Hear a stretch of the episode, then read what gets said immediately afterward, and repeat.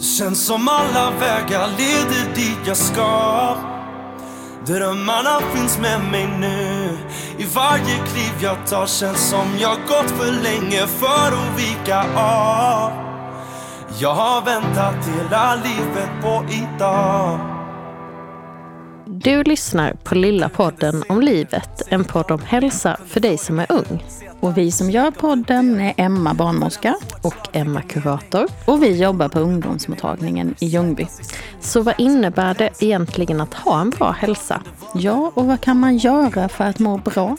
Eller om man faktiskt redan mår dåligt, vad kan man göra då? Mm, det tänker vi ta reda på i den här podden. Så häng på! Känns som alla vägar leder dit jag ska Drömmarna finns med mig nu varje kliv jag tar känns som jag gått för länge för att vika av Jag har väntat hela livet på idag Hej Emma! Hej! Dagens avsnitt handlar om rörelse. Mm. Så här, det kan vara ett härligt ämne att prata om efter lunch när eh, maten ligger eh, tung i magen. Ehm, rörelse, ja. ja. Hur kom det sig att vi bestämde att vi skulle göra ett avsnitt om rörelse just? Ja, det känns ju ganska så givet när vi pratar om hälsa. Eh, att vi liksom behöver ha med oss eh, vinkeln av att faktiskt prata om att, vikten av att röra på sig. Mm. Eh, men man pratar ju faktiskt mer och mer om hur rörelse faktiskt påverkar vår psykiska hälsa. Mm. Eh, och att vi mår bra av att röra oss. Och så vill vi lägga in en så här liten eh, så, eh, parentes kring att det handlar ju inte om, det här avsnittet handlar absolut inte om att vi tänker att alla ska träna och bli vältränade och liksom på det sättet. Utan att hur rörelse kan komma in i vårt liv på alla möjliga olika sätt. Eh, som gör att vi mår bra i det lilla och i det stora och, och framförallt det som är ett lustfyllt sätt att röra sig på. Ja. Så att det är inga pekpinnar kring det och inget hets kring det. Nej. Så dagens avsnitt eh, i dagens avsnitt så kommer vi träffa Filip. Han är mm. fysioterapeut. Eh, det ska han själv få förklara vad det tjusiga ordet står för. Men han är bra på det här med rörelse ja. och hur rörelse påverkar oss på ett bra sätt. Eh, vi ska också få träffa en tjej eh, och prata med henne kring det här med hälsohets. Alltså när man vet vad som är sunt för en men när man ändå kanske dras med i det här med att hetsa kring sin egen kropp och hur man ska se ut fastän man vet egentligen vad som är det bästa för en själv. Mm. Um, ja, och så ska du och jag bolla det här lite mm. också som vanligt. Och man vet ju via forskning att det är bra att röra på sig ur alla mm. möjliga eh, synpunkter. Vi har ju vetat ganska länge att det är bra att röra på sig för sin fysiska hälsas skull. Mm. Men man har ju också sett en stark koppling att just röra på sig i form av välmående, att det skapar ett välmående. Mm. Eh, vi vet ju att eh, depressioner, det är ju en av våra största sjuk folksjukdomar vi har idag. Mm. Och jättemycket av våra sjukskrivningar är kopplat just till psykiskt mående. Ja. Men det är väldigt få mottagningar. Det har väl blivit mycket bättre. Mm. Men det finns ju inte så många mottagningar som jobbar med levnadsvanor, livsstil och förändring och sådär. Och det har ju inte vi på ungdomsmottagningen heller gjort alltid. Nej. Men vi har ju försökt ja. att bli bättre på det. Mm. Och det här är ju ett bidrag till det. Mm. Att vi försöker att prata om rörelse ja. och hur man kan få in det i vår vardag. Mm. Um, rör du mycket på dig? Ja, men jag rör nog mycket på mig i form av att jag sällan bara är, är liksom stilla. Jag mm. försöker att ha mellan 10 och 15 000 steg om dagen. Jag har en sån här klocka som, som mäter hur många steg jag har. Men det är oftast inte så mycket, alltså det är inte i trä, ur träningsaspekt. Jag har ju hund, så jag går ju, försöker gå en promenad, längre promenad med henne varje dag. Men i övrigt så är det ju det där att liksom eh, springa hemma och städa och plocka och försöka liksom röra på sig lite under dagen och så. Men det finns ju dagar då jag har suttit på ungdomsmottagningen och haft liksom jättemånga patienter och kommer hem och har rört mig två och ett halvt tusen steg på en dag. Eh, och, och då mår ju inte min kropp bra och jag skulle inte säga att jag mår jättebra i mitt huvud heller. Jag har ju en träningsbakgrund av att varit liksom träningsinstruktör i, i, i främst liksom kampsportsinspirerad träning eller så. Eh, men gör ingenting sånt idag. Eh, men märker att jag mår bättre när jag får röra på mig. Ja, men det, kan, det kan vara en sån enkel sak som min, min dotter Siri. Hon är fem år. Eh, häromdagen så sa hon innan vi, sk- när jag skulle lämna henne på förskolan. bara, Mamma kan vi inte dansa lite? Så då dansade vi till våra favoritlåtar. Kanske bara tio minuter eller så. Och jag märkte så mycket piggare jag var i huvudet bara av att få upp lite liksom flås den lilla stunden. Så Nej, inte så mycket träning, men jag försöker röra på mig, särskilt om jag inte mår bra. Hur har du det med rörelse i ditt liv? Jag tänker att vi tar nästa fråga. Nej men jag är ju skitdålig på att träna. Riktigt dåligt. Ja, men röra på dig då? Jag men röra på mig överhuvudtaget är dåligt. Mm. Och jag har ju ingen bakgrund att träna. Jag spelade fotboll när jag var yngre. Men det slutade jag ju med när jag började gymnasiet. Mm. Och sen har det varit så här, inte min grej. Nej. Eh, men svårt att komma ut och egentligen är det ju bara ut och gå. Mm. Kanske. Det började du med för ett tag sedan. Ja. Jag köpte ju till och med nya skor. Du fick Ja, sånt himla skoskav bara. Men, Men shit vad snygga de var. ja. Snabb som tusan var du. De står jättefint i hallen. Ja. Men är ganska skralt använda va? Ja, Och skoskavet är ju läkt. läkt. Sen någon månad tillbaka kan vi nog... Ja. Ja, så. Men för det tänker jag, det skulle vi också kunna prata lite med Filip om. Ja. Eh, alltså vad är det som gör det så skitsvårt att hålla motivationen uppe? Alltså vad är det, vi pratade lite om det häromdagen med lagom. Vi är ju landet lagom som du sa. Men vad är det som gör det så, så svårt? Vi kör igång med saker som vi kallar hälsoprojekt i våra liv. Alltså att, att träna eller så. Och så går vi ut alldeles för hårt som gör att vi liksom tappar motivationen längs vägen. Det blir liksom inte lagom av det. Och jag är ju en sån där det, som i, i min ungdom köpte ett gymkort. Mm. Vi bodde i Halmstad ett tag, jag och min man. Eh, och köpte ett sånt här guldkort på, på en av de stora träningscentrarna. För då kunde man använda det även om man flyttade. Eller om man var på besök i en annan stad. Och det var ju jättemycket dyrare att köpa. Men det skulle vi ha. Ja. Åh, vad ni tränade. Shit vad vi Inte tränade. alls. Ja, men jag tror att det är Ehm. ganska mänskligt Ja. faktiskt. Jag hör det ganska ofta. Och sen så finns det de där människorna som, som lunkar på som alltid. Det går liksom eh, och tränar tre gånger i veckan och det kör på och så. Jag har någon kollega på universitetet. Hon är så alltså hon är sådär, hon bara gör det. Jag har yoga en gång i veckan, jag har det här och så bara gör hon det år ut och år in. Hon bara liksom maler på. Jag tror det är det där liksom att hålla i och bara nöta på. Man kanske måste över den där tröskeln. Ja. Ehm, och sen kom jag på, jag var ute och gick eh, med min yngsta dotter en sväng igår. Eh, direkt efter maten sådär. Innan man blev sådär riktigt trött efter maten och innan man hann att lägga sig i soffan. Mm. För då är det ju kört. Ja. Att komma liksom iväg, Ja. komma ut eller vad det än är innan man kommer in i liksom vilomode. Så. Och jag som är så trött på kvällarna Mm. har ju jättesvårt att se mig själv att jag skulle gå iväg klockan åtta.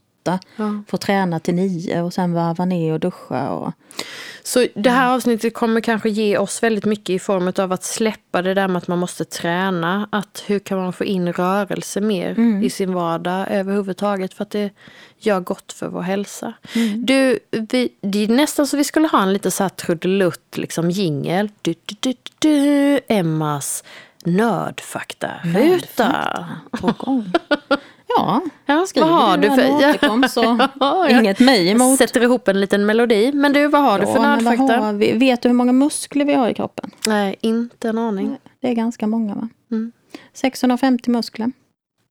Jaha, Mm. det är några stycken att hålla igång. Vi kan väl prata mer med Filip om det. Han är ju Ja. expert på muskler. Mm. Eh, men, men det är ju jättemånga muskler vi har i kroppen. Eh, många tränar vi ju när vi skrattar och många vet vi ju inte ens om att vi har. Eh, men många muskler har vi Mm. som behöver få sitt. Och som behöver kunna samspela med varandra för att vi inte ska få ont överallt. Precis. Sen det där med gym. Eh, det var ett eh, företag som gör träningsredskap. De gjorde en studie på eh, 2000 deltagare och cirka 50 procent eh, uppgav att de gick till gymmet för att spana in det motsatta könet. Ja, det är ju lysande. Och nästan en tredjedel av alla som var på gymmet hade aldrig någonsin svettats. Aj, jag som en högeffektiv person bara så slöseri med tid. Ja, Ja. Ja, men, det, men då kanske man raggar istället då för att svettas. Och ragga och svettas kanske många då inte tänker liksom. Nej, och 10,5 procent uppgav faktiskt att eh, man hade träffat någon Mm. på, ehm, på gymmet Ja. som man levde ihop med. Två flugor i en smäll. Så det är ju ganska coolt Ja, det faktiskt. är häftigt. Ja.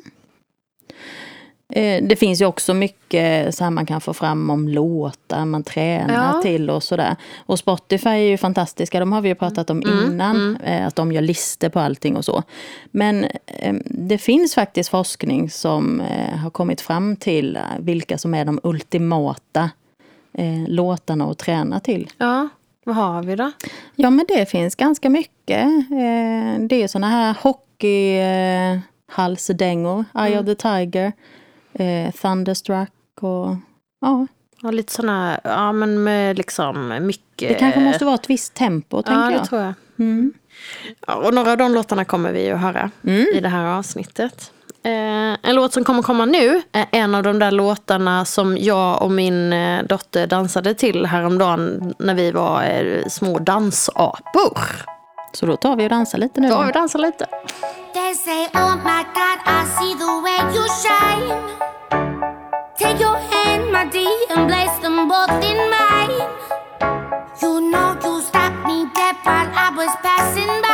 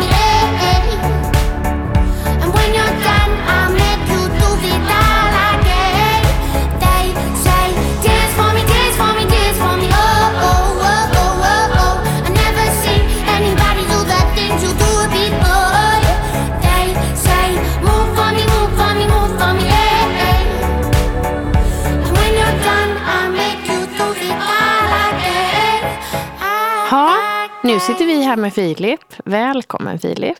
Tack så mycket. Filip, fysioterapeut. Mm. Och, så, och, och sen så kanske vissa kallar dig sjukgymnast också. Och, och jag tänker, vad är liksom skillnaden däremellan? det finns ju ingen skillnad, eller det är ju bara namnet som är skillnaden. Vi har precis eh, samma. Ni har bara gjort ett namnbyte? Ja, precis. Mm. Varför det? Oj, bra fråga. Eh, det här gjordes ju innan jag ens eh, bestämde mig för att söka utbildningen. 2014 ah. mm -hmm. gjorde... Det är vi som inte hängt med. Nej, verkligen. Nej, det, var inga, det var inga nyheter. Nej, Nej. Men, eh, men då, det heter väl fysioterapeut överlag internationellt. Ah. Eh, det sjukgymnast kanske fokuserar lite mycket på det sjuka när vi jobbar extremt mycket, eller extremt, det är väl ta i, men vi jobbar väldigt mycket med det friska mm. också. Och förebyggande. Ja, precis. Så lite bakgrunden till att vi har bjudit hit dig eh, är ju att vi, den, den här podden görs ju eh, för att främja psykisk hälsa och på olika sätt påverka vår psykiska hälsa. Och då är ju att röra på sig ett sätt för att må bättre både fysiskt men, men eh, också psykiskt. Och jag är nyfiken, vad tänker du om det? Hur tänker du att det här hänger ihop? Den, att röra på sig och den psykiska hälsan?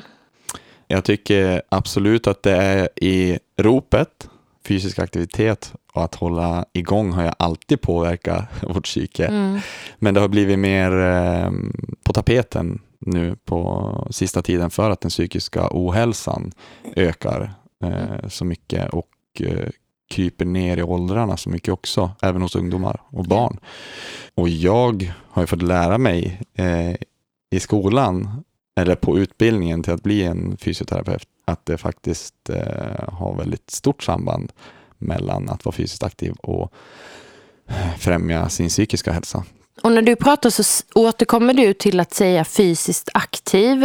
Mm. Något som vi pratade lite här innan vi började spela in. Var liksom skillnaden mellan att träna och att vara fysiskt aktiv. Vad är liksom skillnaden däremellan? För när, när jag träffar patienter och, jag, och vi liksom frågar dem, och det gäller ju dig också Emma, när vi, när vi frågar dem är du fysiskt aktiv så svarar de ofta nej på den frågan för att de tänker att det handlar om att träna. Eh, men du gör lite skillnad kring det. Man kan väl enkelt säga att fysisk aktivitet det innefattar allt vi gör när vi rör på oss. Mm. Allt, allt från att gå ut med hunden eller eh, gå och hämta posten. Vi får inte så mycket papperspost längre och det kanske inte... Men man kan gå och kolla brevlådan. Ja, Eller man går och kollar i kylskåpet för elfte gången på två timmar. Ja. Då är man fysiskt aktiv. Då är man fysiskt aktiv, ja. man rör på sig, precis. Och när jag pratar om träning, då pratar jag kanske mer en, en aktivitet eh, med en målsättning eller där man kanske till och med byter om. Det blir en specifik eh, tid där man gör en specifik grej med målet att kanske bli starkare eller må bättre både mm. psykiskt och, psykiskt och fysiskt. Eh, så att det, det, är lite mer målinriktat kanske ombytt och så när jag pratar mm. om, om träning. Men att både fysisk aktivitet och träning har en inverkan på vår psykiska hälsa. Mm, absolut. Ja. Du, det, det, finns ju en man som är väldigt liksom, i, i fokus just nu, eh, som heter Anders Hansen. Eller det kanske han har varit länge, men eh, han har kommit till oss ganska nyligen. eh, eller till liksom, att vi har fått reda på vem han är. Han pratar ju om det här med att vara hjärnstark. Eh, vad innebär det? Att vara hjärnstark, ja uttrycket exakt vad han eh, har tänkt, om det finns någon definition på att vara hjärnstark, det vet mm. jag inte. Men när vi rör oss, när vi är aktiva, om vi så bara reser oss från stolen så, så pumpar vi runt blodet och vi pumpar även runt blodet till hjärnan och ger hjärnan näring. Det gör att vi kan koncentrera oss bättre. Eh, precis som musklerna behöver blod och syre för att kunna jobba så behöver hjärnan blod och syre för att kunna jobba. Ja. För att vara med på, på noterna. Så hur mycket behöver jag liksom röra mig för att för att liksom jobba på att göra hjärnan stark? Det finns många olika svar på det. Eh, bara för att blodet ska pumpas runt och få bättre fart liksom, så eh, återkommer jag till det här med att resa sig upp från stolen mm. en sväng. Eh, så, så får vi mer blod till hjärnan. Men sen eh, så finns det också rekommendationer för vad som är bra. Eh, Världshälsoorganisationen, WHO, eh, och Folkhälsomyndigheten, båda jobbar ju med annat än corona också, Mm. kan vara kul att höra. Eh, nej men, eh, Världshälsoorganisationen har tagit fram rekommendationer gällande eh, fysisk aktivitet eh, och vad man bör sträva efter att nå upp till. Och jag tänker att dra dem. Det är lite siffror, det är lite informativt, men det är bra att ha hört och veta. Eh, rekommendationerna för barn mellan 6 och 17 år är att man ska vara eh, fysiskt aktiv minst 60 minuter om dagen och eh, man graderar den här eh, fysiska aktiviteten lite grann. Här säger man att den ska vara måttligt hög och det är att man ändå får lite pulspåslag och blir lite andfådd, skulle jag säga. Eh, sen ska man gärna vara fysiskt aktiv på högintensiv eh, intensitet också tre gånger i veckan. Eh, och då är det lite mer nära maxpuls. Mm. Mycket Flås. andfåddhet. Ja, flås. Mm. Precis. Eh, sen har man också lagt till att eh, man ska försöka minska ner tiden av stillasittande. Eh, det, det är tillägg sedan tidigare. Eh, för vuxna, som man säger, 18 upp, om man nu är vuxen när man är 18, men där är rekommendationerna att man ska eh, utföra kontinuerlig fysisk aktivitet på måttlig intensitet, lite flås, Mm. lite pulspåslag, eh, 150 till 300 minuter i veckan eller högintensiv aktivitet 75 till 150 minuter i veckan. Jättemycket flås. Ja, det är det där. Det, det är liksom, Ja. eh, ja, då, då ska man verkligen känna att man, eh, pulsen är igång och man kan inte riktigt hålla en konversation när man är igång. Det ska vara lite. Så. Mm. Eh, och eh, träna muskelstärkande träning eh, två gånger i veckan åtminstone. Stora muskelgrupper, ben och så. Men även för dem minska ner på stillasittandet. Eh, ja, det är liksom rekommendationerna och de är ju sprungna ur forskning. Eh, de finns inte för att vi ska bli snygga eller eh, vältränade utan för att vi ska ha en god fysisk och psykisk hälsa. En kropp och knopp som håller lite över tid. Precis. Så. Ja, och förebygga sjukdomar och sådär. Ja, så sitter jag här då och är till exempel Lisa, 17 år. Ja. nu ser, nu ser Filip jättesöt ut. Och så säger jag så här, jag hatar att träna. Jag tycker det är skitjobbigt att gå ut. Ehm, och jag tycker det är jättejobbigt att vara svettig. Och det roligaste jag vet är att sitta inne och spela med mina kompisar via nätet eller så. Och nu får man ju ändå inte göra någonting och sådär. Alltså vad... vad vad hur ska jag ta mig an de här oändliga minuterna? Som jag kan tänka mig att det låter som. Liksom. Ja, eh, jag tänker först att det finns nog många som dig Lisa, som, som faktiskt tycker att det, det roligaste är att sitta eh, med kompisarna på datorn. Inte alls tycker att det är kul att träna eller bli svettig eller så. Mm. Ehm, och och är, man, är man i det läget, då tänker jag att tänk inte att du ska nå upp till alla de här minuterna. Det, det är bra att veta att det finns rekommendationer, men där kanske man ska börja i den änden att försöka minska ner sitt stillasittande och det kan vara bara av att resa sig lite oftare. Behöver inte vara ute och springa, behöver inte ens vara ute och promenera, men komma upp från stolen. För det har man märkt ju stor skillnad, att bara komma upp och resa på sig så blodet får pumpa runt lite mer, det händer lite i kroppen en kort stund och sen sätta sig igen. Det gör ändå större skillnad än man tror.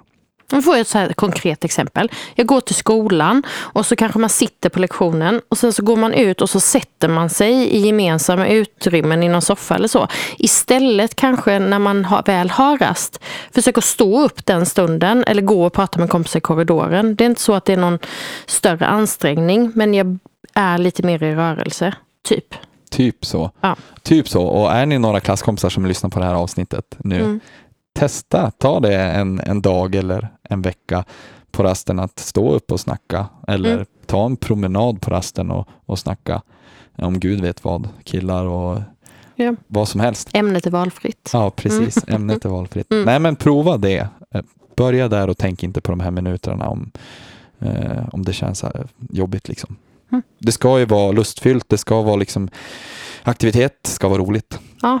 Och någonting som vi har fått höra mycket från ungdomar ibland är att utmana sig är bra. Alltså så här, att utmana sig själv. Ja, men jag ska under den här veckan eh, i alla fall ha fått upp en puls på det här så här många gånger och då får jag den här belöningen eller så. Det har vi ju liksom uppfattat att ungdomar behöver bli utmanade i saker och ting. Och då kan man börja i det lilla och så kan man utvidga det. Liksom. Ja, jag tror att det är ett bra sätt att eh, komma in Ja. på nya saker. Ja. Prova på nya saker, de här utmaningarna. Absolut. Så om fysisk aktivitet och rörelse och träning eh, pratar man ju om är både liksom någonting som kan lindra smärta eh, men också något som kan verka lite som en antidepressiv liksom, medicin. Eh, vad har du för tankar kring det? Men det är så fantastiskt hur eh, mycket våran kropp klarar av och är byggd för att klara av. Vi hade inte alla de här läkemedlen för 10 000 år sedan när vi sprang på savannen och fick ett, eh, en kvist in i låret eller va, ett lejon som bet mig i benet. Liksom. Men eh, vi kunde ändå, och så man levde, levde den där lejonattacken då. Men bara lite smärta och inte liksom, eh, ja, förbledde. Nej, men det, så känner vi ju smärta av en väldigt viktig, eller flera viktiga anledningar. Men historiskt sett så, så har det varit någonting som har fått oss att undvika det som är farligt för oss. Samtidigt så ska smärtan inte vara långvarig, utan det ska vara någon, i situation, den här situationen är farlig, eh, eller den här situationen är inte bra, så det ska du märka, säger väl kroppen då. Mm. Undvik det här. Eh, Och då undviker man det en stund och så ger sig den där smärtan. Naturligt sett ska det, ska det vara så att du undviker just den grejen, eh, du fortsätter med det andra som funkar bra och smärtan kommer att avta. Mm. Eh, Och det gör det dels för att en eventuell skada läker, eh, men också för att kroppen har smärthämmande system. Och för att inte bli för nördig så, så har vi flera olika mekanismer i kroppen. Både ute i ben och armar och, och muskler så händer det grejer när vi rör oss. Det frisätts smärtlindrande ämnen. Men även i hjärnan så om jag får en sticka i fingret så skickas det signaler från fingret upp till hjärnan, aj-signaler. Men hjärnan eh, skickar samtidigt ner eh, lite stoppande signaler. Mm. Jag har varit med om det här förut. Det här är inte Det här är inte lejonattack. jag kommer nog inte dö av den här stickan om det inte är riktigt äckliga Om jag inte är en drama queen. Ja, exakt. Eh, Men då har man erfarenhet och hjärnan säger det här, det här kommer vara lugnt och bara det i sig bromsar eh, den här upplevelsen av smärta. Mm. Det finns jättemycket eh, häftiga grejer som händer i kroppen men det är viktigt att veta att vi har funnits väldigt länge, mycket längre än alla de här smärtlindrande läkemedlen. Kroppen har flera olika system som gör att eh, smärta dämpas och Mm. försvinner. Mm. Och det kan förbättras av att vi rör på oss. Ja, ja. precis. Bra att du led in mig på rätt spår där. ja, nej men exakt. Det är ganska grundläggande i att det ska funka, det här med smärthämningen. Mm. Dels om vi får en skada så läker den snabbare, eller den behöver blodcirkulation för att läka. Mm. Bort med skit och dit med näring så att eh, skadan läker. Sen så aktiveras de här eh, smärthämmande ämnena och signalerna från hjärnan också av att vi rör på oss.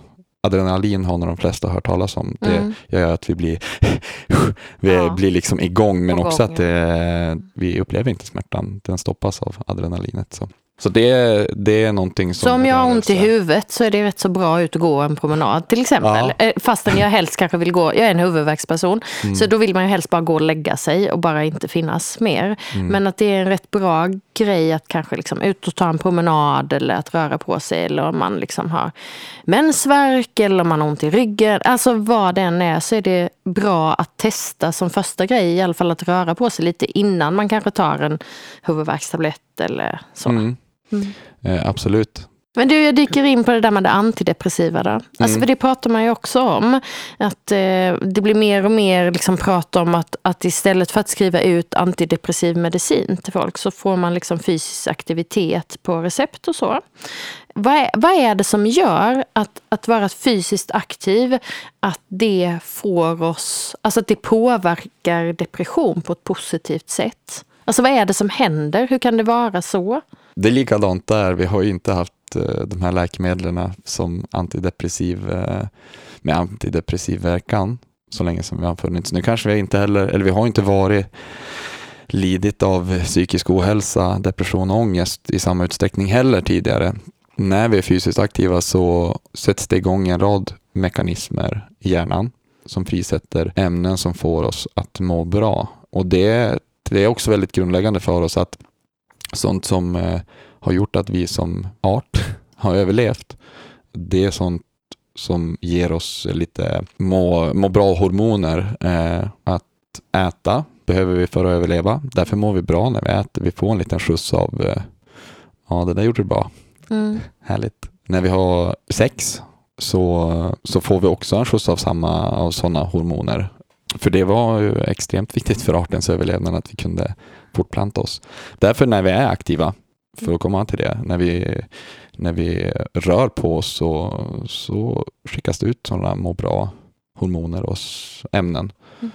i, i hjärnan som verkar antidepressivt.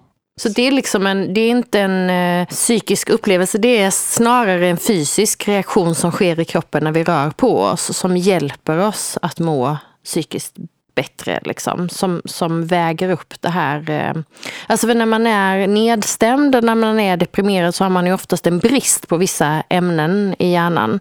Och att röra på sig hjälper hjärnan att producera det som får oss att må bättre. Liksom. Som, som att kompensera för det där som saknas när vi är deprimerade. Ja, precis. Typ så. Typ så. Ja. Och, viktigt att veta att det Få förenkla det hela. Ja.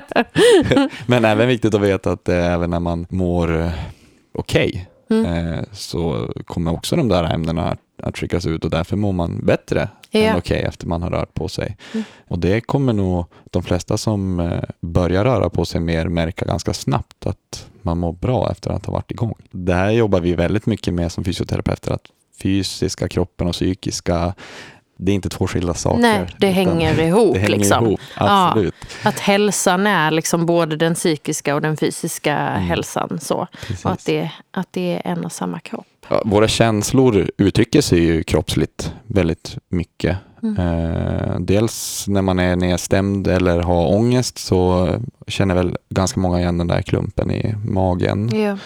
eller bröstet eller så. Det är ju, snar, det är ju en fysisk upplevelse. När vi är stressade så spänner vi oss ju eh, utan att tänka på det. Mm. Stress är ju för oss, sen urminnes tider, ett, det är ett hot. Vi blir Mm. stressade, kroppen kommer i sån här fly eller fäkta-läge när vi upplever att det finns ett hot. Eh, Förut var ju det det här lejonet Ja, i, ja. i, på savannen, eller, men nu, nu är våra hot mycket mer vardagliga. Stress, tidsbrist, eh, hålla, prata inför klassen, liksom. Välja vad man ska ta på sig för kläder om man inte redan har varit ute i god tid dagen innan. Och så står man där och så måste man skynda sig till skolan men man vill ju inte se ut som en slashas eller du vet. Nej, men det är ju hoten som vi ställs Mm. inför nu dagligen. Och, Det, är, det, det är dagens lejon. ja, exakt. och och då, då svarar kroppen med att nu är det ett hot, nu måste vi vara redo att fly Mm. eller fäkta. Även fast det egentligen kanske inte kräver det Nej. just i de situationerna. Men då spänner vi oss, då blir det sådana reaktioner fysiskt i kroppen. Och, eh, ont i nacken. Mm. Sådana saker. Ja, Ja. ja. men precis. Same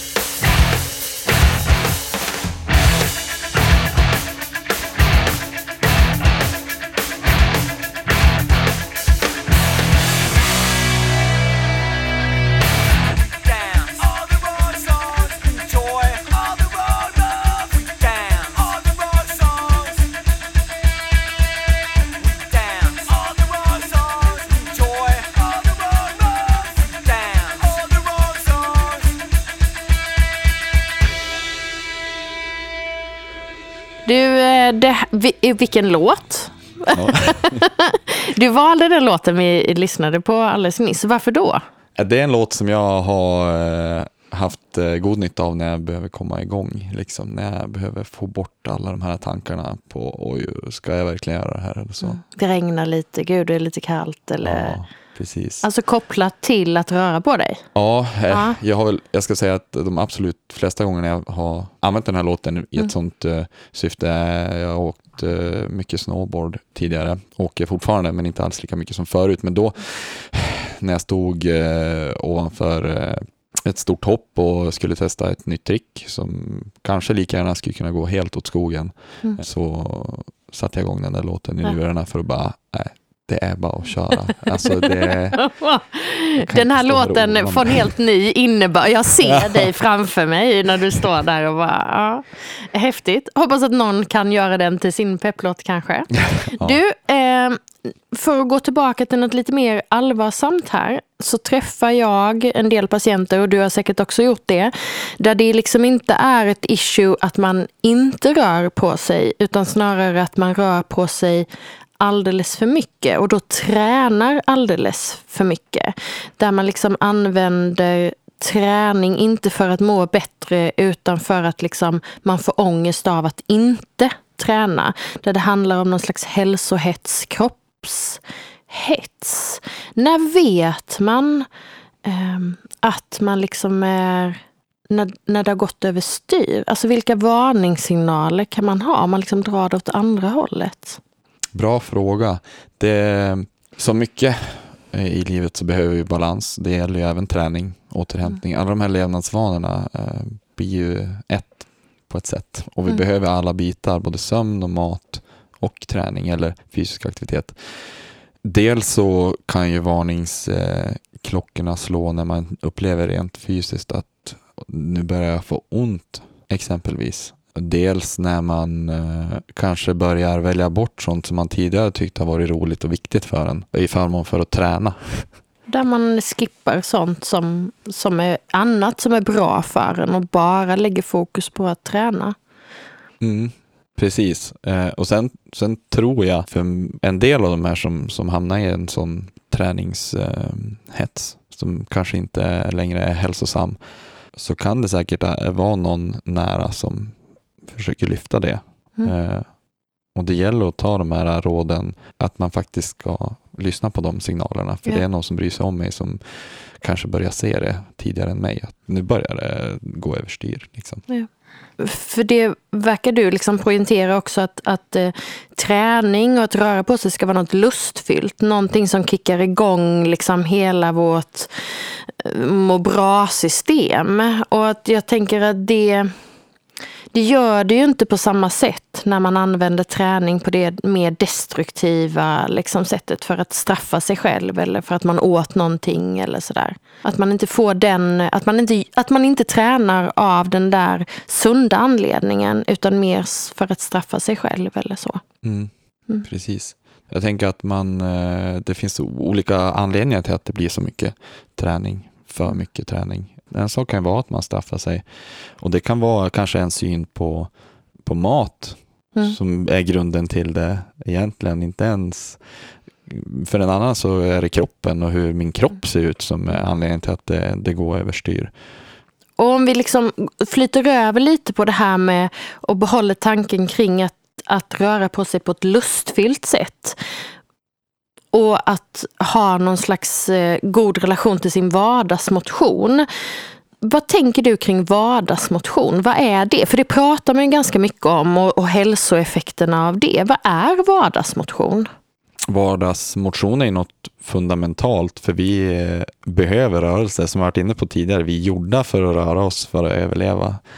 Om man skiljer på fysisk aktivitet och vardagsmotion ska jag säga att vardagsmotion är väl eh, de stunderna vi, vi gör det på ett sätt målinriktat. Vi ska någonstans. Vi, Mm. Eller vi går ut och går. Typ gå eller cykla till skolan, ta trapporna. Eh, ja, men lite så. Eh, det där när man kan välja att röra på sig, att man gör det. Att man inte alltid kanske tar den liksom, mest bekväma, bekväma eh, färdsättet. Nej. Det är vardagsmotion. Och det har större positiv inverkan på vår hälsa än vad man kan tro. Ja, oh ja. Det forskas ju väldigt mycket inom eh, området fysisk aktivitet och fysisk inaktivitet som är ett stort problem. Eh, och man ser en rad olika hälsovinster eh, med att inte vara så inaktiv eh, eller att vara aktiv och, och vardagsmotionen är en väldigt stor del av det. Många eh, tänker ju att jag måste träna tre, fyra gånger i veckan för att må bra. Jag måste börja springa eller jag måste börja spela fotboll. Shit, jag är 16 år, börjar spela fotboll nu. Det, vars, vars gör jag det? Det, liksom det? det behöver inte vara sådana stora grejer man ska komma igång med Nej. för att få in motion i vardagen, utan snarare ta trappan. Mm. Vet jag att jag sitter mycket på dagarna, vet jag att jag sitter i skolan länge, sen kommer jag hem, sitter i soffan och kollar i telefon eller paddan eller sitter och spelar dator. När du kan välja, precis som du säger, Mm. alltså, ta trappen istället för hissen. Mm. Det är mycket värt, mycket mer värt än vad man eh, tror. Ja. Så, men om man då skulle vilja utmana sig att faktiskt börja röra på sig, alltså då tänker jag börja träna, som är liksom att snäppa upp det ett snäpp till. Va, för det har jag och Emma pratat lite tidigare om det här avsnittet, att eh, det är en grej att liksom komma igång och börja träna, det, det kan man ju bestämma sig för och så kör man, men att det är en annan sak att liksom upprätthålla motivationen att faktiskt liksom vidmakthålla eller fortsätta träna. Ja, upplever vi som det största, den största utmaningen. Så. Vad är dina tips för att om man nu vill börja träna och kunna fortsätta träna? Det är ju oerhört viktigt att man tycker att det är kul. Att man känner äh, att man mår bra av det och att det är kul när man utför det. Så jag tänker att det är viktigt att man vågar testa. Det, det finns ju jättemycket saker att prova på. Eh, I ropet nu är ju frisbeegolf är superpopulärt. Mm. Eh, det är en sån här sak som man kan börja med när som helst och det är okej att vara nybörjare. Eh, dansa är väl också en sån sak som är, många tycker är kul och det finns nybörjarkurser hur gammal man än är tänker jag. Och märker man att man inte tycker att det är kul eh, då tror jag att det är viktigt att försöka hitta något annat istället för att pressa sig igenom något som är tråkigt och få en dålig inställning till att, till att röra sig. Sen kan det också vara bra att, att tänka att innan jag slutar med det här, om jag tycker att det inte var så himla kul, då kanske jag åtminstone ska ha kommit fram till vad jag vill testa härnäst för att hålla igång. Så det inte blir något så tre års uppehåll när man funderar över bara, vad är det jag ska göra istället. Ja, exakt. Ja. Ehm, Så hitta något man tycker är kul eh, och att, att ge det lite tid också. För du sa ju någonting innan om att i början så kanske det inte känns alltid så skönt att träna. Alltså det är, så här, det är ovant för kroppen att röra på sig. Jag tänker när jag rider och inte har gjort det på ett tag så får jag rätt mycket ont efteråt. Eh, f- av många olika anledningar. Liksom. Men att inte sluta då, utan att faktiskt fortsätta och våga vara i det som... Det är inte farligt att det gör lite ont. Nej, har en annan fysioterapeut sagt till mig. Ja, det stämmer.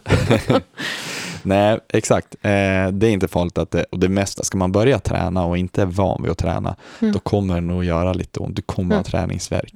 Du kommer få skavanker lite här och där, men det är ju sällan något farligt, utan det är mer ett tecken på att du har gjort något som du inte är van vid, som Mm. kroppen inte är van vid. Och något som är ovant kanske är läskigt även för kroppen och då får man lite ont som en sån där varningssignal. Hörru, det här var Och det har vi pratat om i tidigare avsnitt också. Att en, en sak för att främja sin hälsa är också att utmana sig och göra saker som man inte har gjort innan. Och våga göra det. Det också, har också en hälsoeffekt. Ja. Ja. precis. Så om, om du ehm, får ge de som lyssnar några av dina bästa tips för, kring det här med liksom, ja, men allt kring det vi har pratat om för att liksom vara rädd om sin hälsa med hjälp av rörelse. Vad skulle det kunna vara då? Gör, ge dig goda förutsättningar att vara fysiskt aktiv. Um, pumpa cykeldäcken så att det inte blir en pina att cykla. Om du tycker att du sitter mycket, det är många som sitter väldigt mycket och långa stunder. I skolan tycker jag att man ska resa sig var 20 minut. Bara upp, stå på benen, skaka loss lite. Då har jag två tips. Eh, Men sen som ni är är inne på, våga prova. Det är ju lätt att säga så här, våga. Eh, När jag behöver våga, då har jag slagit igång den där låten vi hörde för en stund sedan. Så låna Philips låt och bara ge dig iväg. Liksom. Ja. Ja. Lite så. Våga men, och börja smått. Tänk inte att nu ska jag ändra hela min livsstil idag. Idag ska jag ta det där stora klivet. Utan tänk att idag ska jag ehm, fortsätta sätta höger fot framför vänster. Med, Mm. En dag i taget, en fot framför den andra. Och vad kan jag göra eh, idag för att röra det mig lite mer? Mm. Och så tar vi med oss din eh, häftiga låt. Tack Ja, så mycket för precis. idag Filip. Tack själva.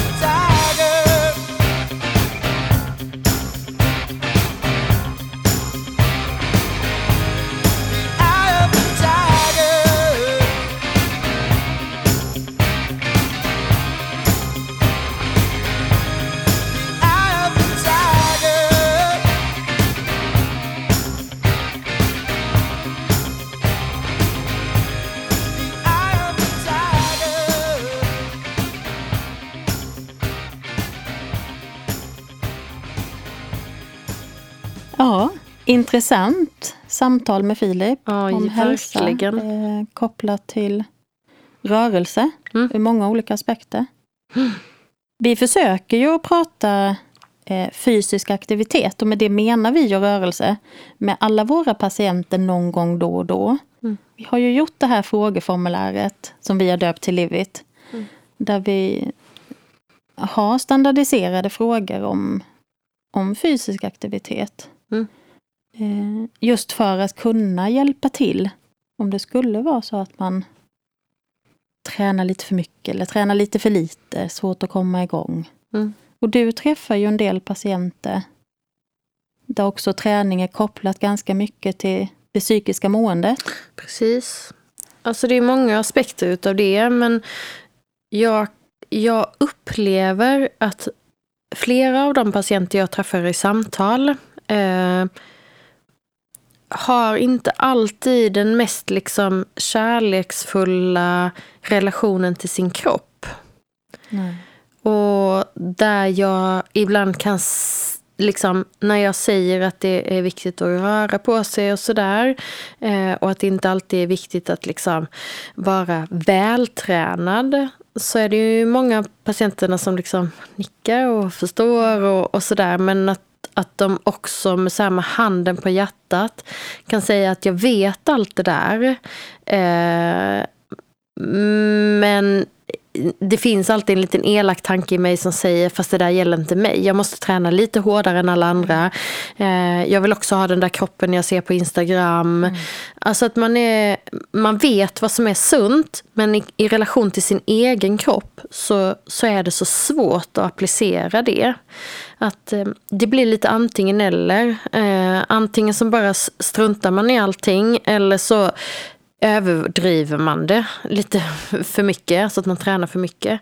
Eh, det är ju en, en del av patienterna jag möter. Men det finns också en stor del av mina patienter som jag märker att det bästa rådet att ge dem när de har ångest eller mycket orostankar mm. är att liksom röra sig ifrån det. Det behöver inte vara att träna utan det, jag kan ge sådana här töntiga tips som att liksom, eh, om någon har småsyskon bara ut och studsa lite på studsmattan för att liksom få igång kroppen eller tio upphopp eller ut och gå en promenad eller bara liksom rör dig runt i rummet samtidigt som du andas. För det sämsta man kan göra när man har ångest eller mår väldigt dåligt det är att ligga stilla. Mm. Det blir som att hela kroppen bara går ner i något slags viloläge och man blir helt tyngd av sin ångest. Att, att liksom röra på kroppen, eh, och det är då det är som allra svårast att göra det.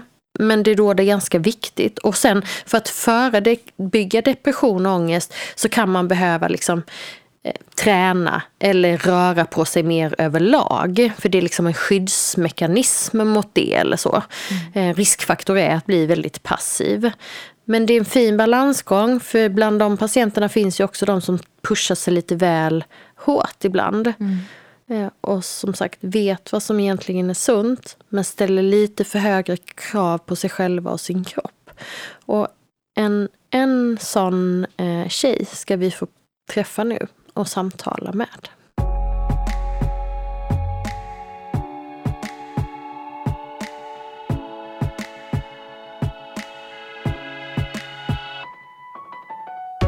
I'll smile. I know what it takes to fool this town.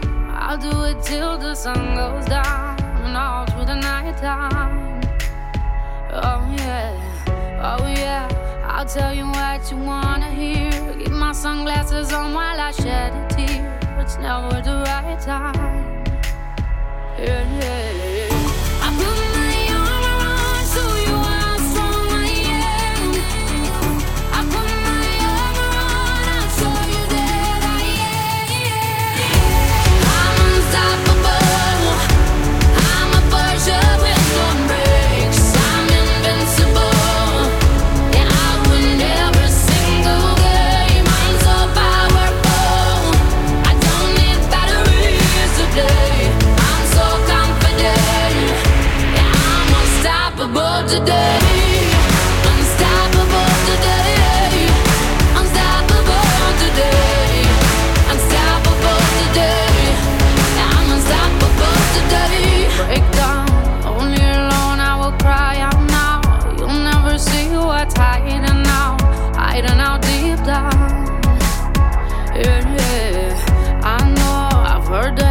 What you're feeling, sure. It's the only way to make friendships grow. But I'm too afraid now.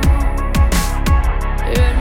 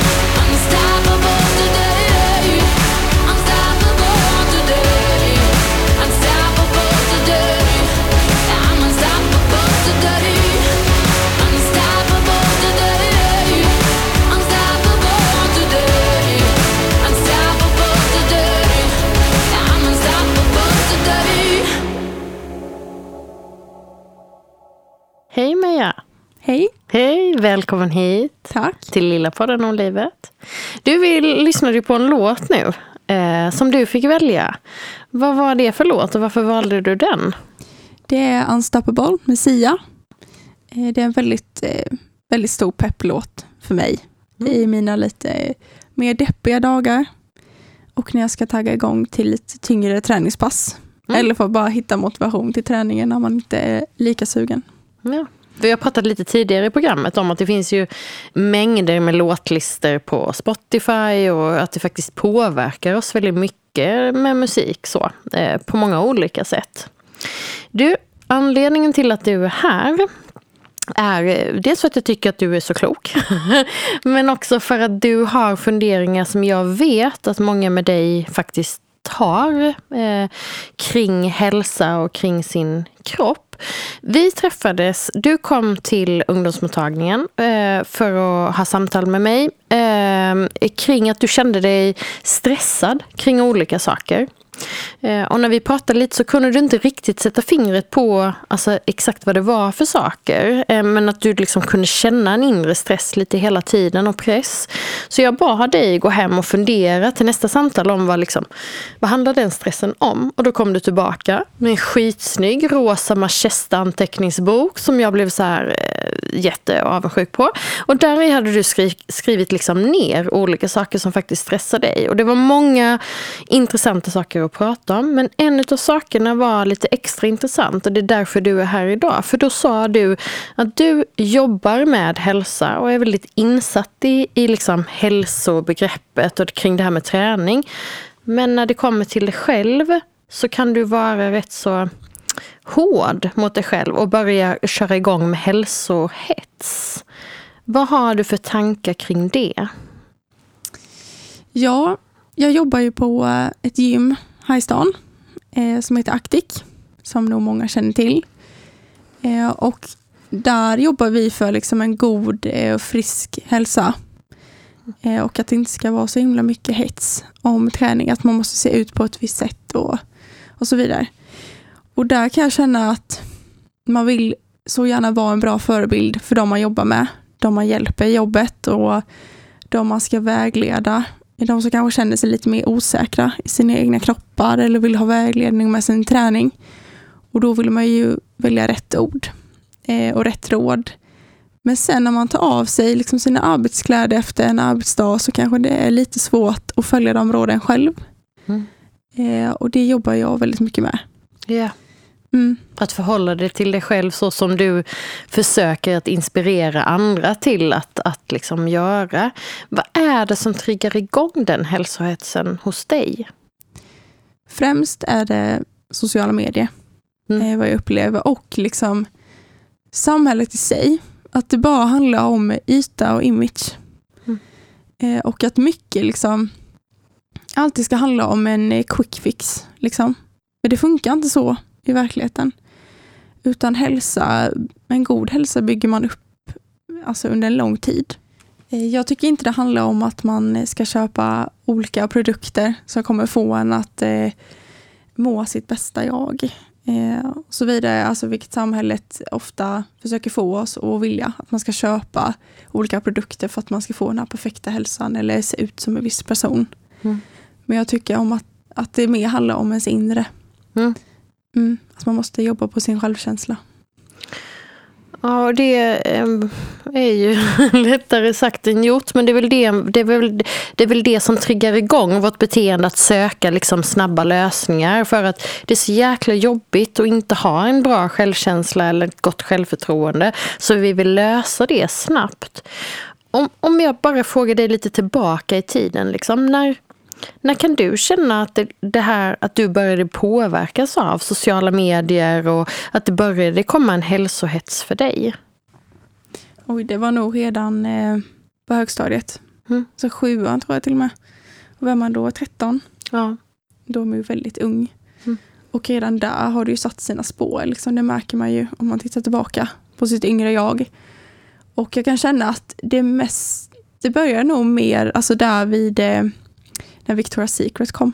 Ja. Eh, att det blev väldigt stort och trendigt och man skulle ha alla underkläder och alla parfymer därifrån. Och, ja, alla modeller var ju alltså supersnygga. Mm. Men det är då man inte förstod var att alltså, för att få den kroppen så krävs det ju väldigt mycket uppoffring av mig själv. Mm. Eh, men man tror liksom bara om jag bara tränar sådär, om jag äter mindre så kommer jag se ut så.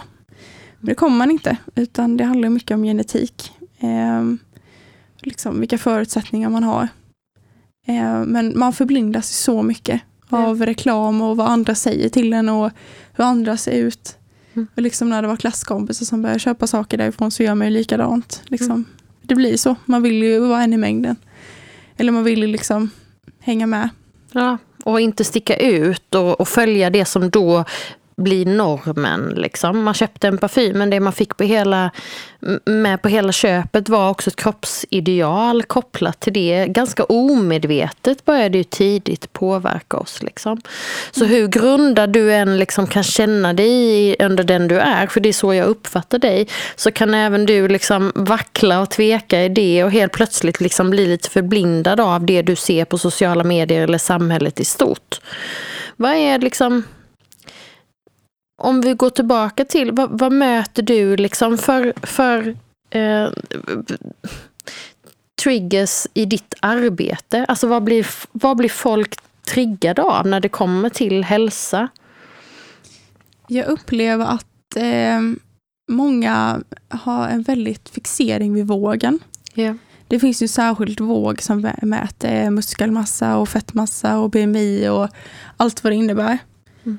Eh, och eh, när vissa vill göra en sån vägning så blir de ju väldigt eh, besvikna över resultatet. Fast resultatet i sig kanske inte är 100% säkert, liksom, alltid. Eh, utan alltså det är mer bara ett mått på hur hälsan ser ut, alltså översiktligt. Men eh, många blir helt fixerade vid det och liksom särskilt vid, eh, vid fettprocenten. Mm. Och särskilt många kvinnor och tjejer, alltså ja, f- 15 till 25, Mm. särskilt den ålderskategorin. Och jag upplever att eh, många tjejer och kvinnor inte vet om att vi kvinnor har en större fettprocent än vad män har. Mm. Det är för att vi ska eh, kunna bära ett barn. Mm. Eh, för att kvinnokroppen är gjord så då kan inte vi jämföra oss med killar och män.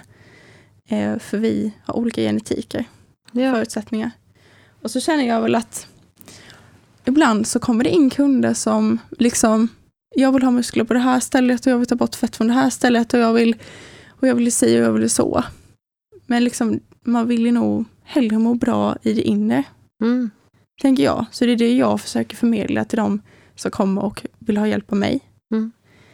Men eh, ja, men de är ju precis som du och jag. Alltså att ibland så man tappar kontakten med det man är på insidan och fokuserar på det, det skalet man har eller den kroppen man går runt i. Men om, och vad är bra hälsa för dig? Alltså när, när tar du hand om din hälsa utan att hälsohetsa? jag tror det är när jag verkligen försöker tänka att jag vill ha en balans. Eh, och liksom gör lite av varje, alltså träna när jag känner för det.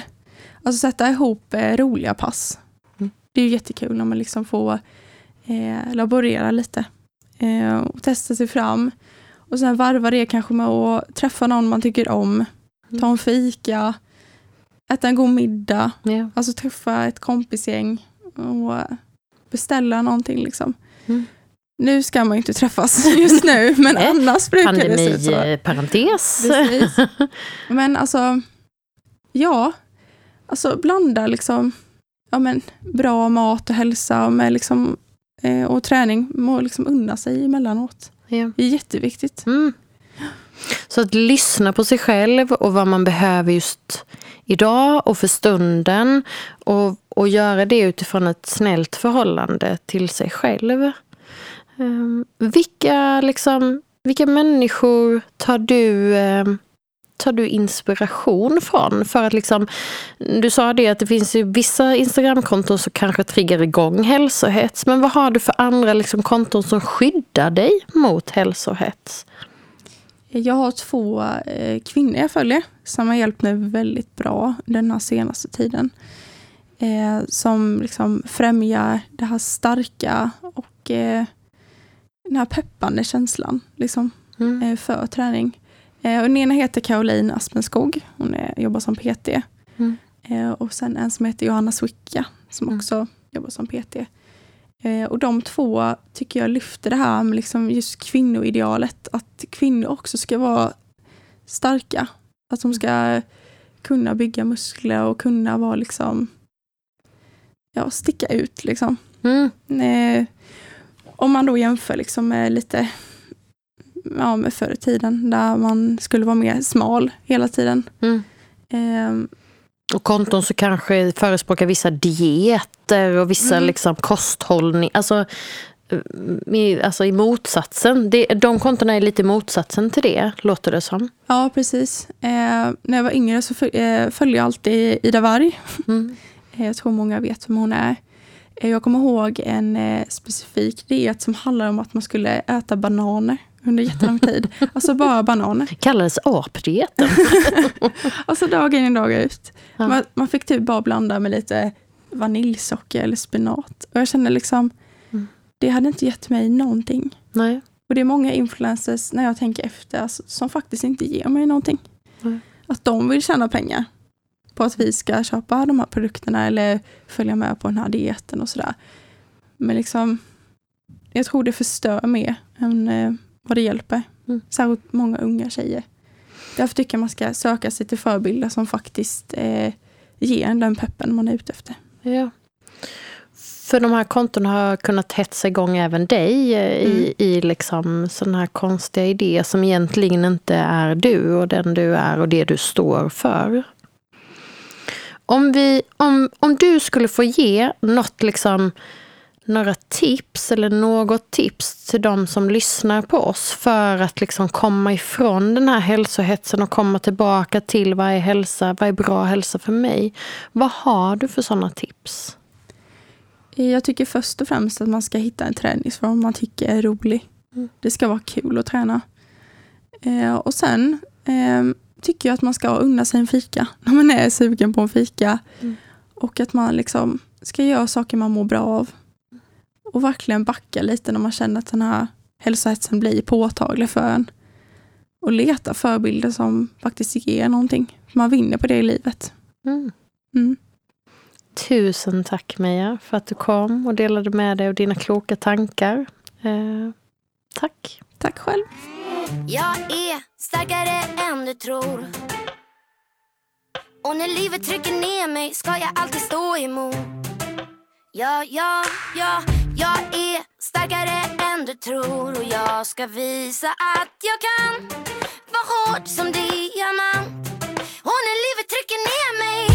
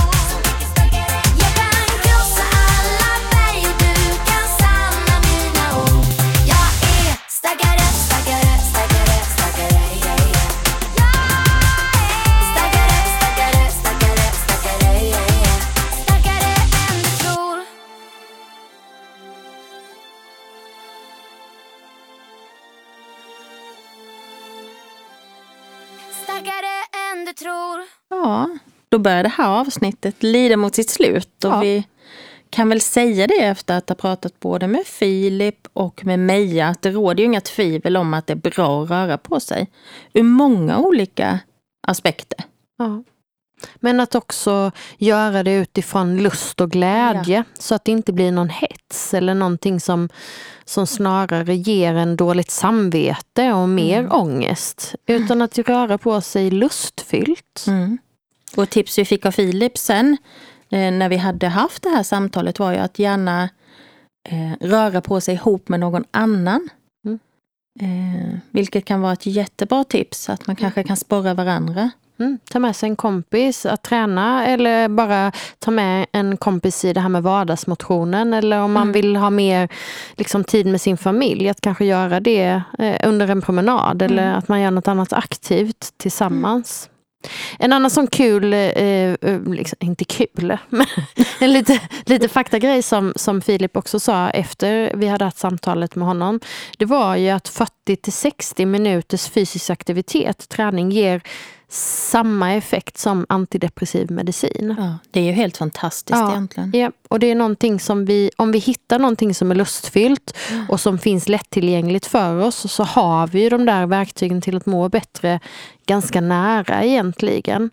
Och att ingenting handlar ju om att man måste till varje pris träna hårt. Nej. Utan att få in vardagsmotion och rörelse i ditt liv. Det kan ge stora liksom, hälsoeffekter. Och Filip sa ju också att det finns många läkemedel mot specifik smärta. Eh, men träning är det enda som angriper all form av smärta och dessutom ger så många andra hälsovinster som vi har varit inne på Mm. så mycket innan. Ja.